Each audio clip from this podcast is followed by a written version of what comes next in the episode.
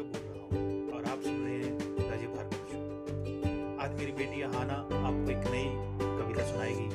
उम्मीद करता हूँ आपको पसंद आएगी। वॉइस में थोड़ा सा डिस्टरबेंस हो सकता है, क्योंकि आहाना अभी इंडिया में है और मैं कनाडा में तो आज आहाना आपको कविता सुनाएगी, जिसका टाइटल है सूरज आया। आहाना कहानी सुनाए। हुआ सवेरा सूरज आया उजाला लाया डाल डाल पर पंछी चहके, रंग बिरंगे फूल है महके। कुहू कुहू कर कोयल गाए अपने सुर से हमें जगाए। छोड़ो बिस्तर, जागो सारे। लगता यही संदेशा लाए।